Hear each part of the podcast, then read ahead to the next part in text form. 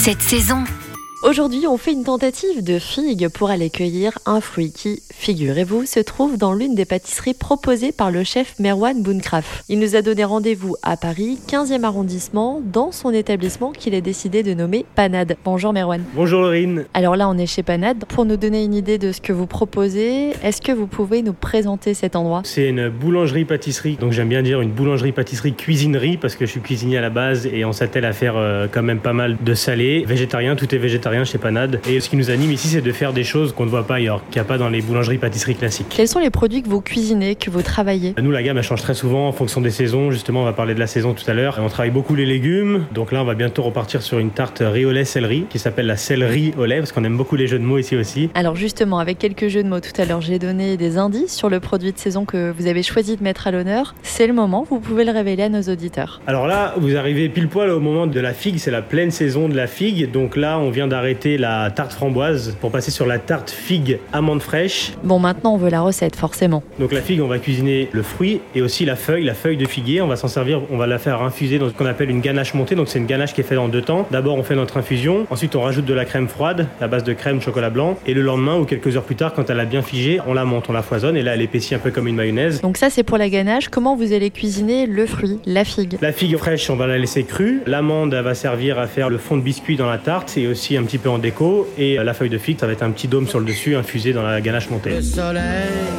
sèche les figues, ne sortez pas sans chapeau.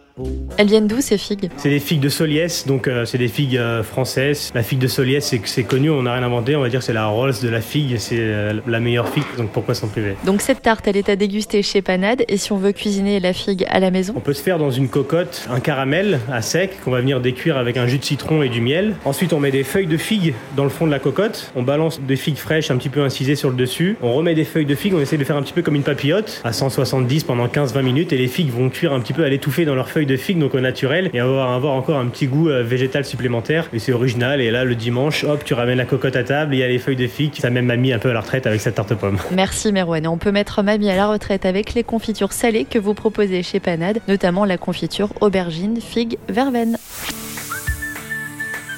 Retrouvez toutes les chroniques de Sanef 177 sur sanef177.com.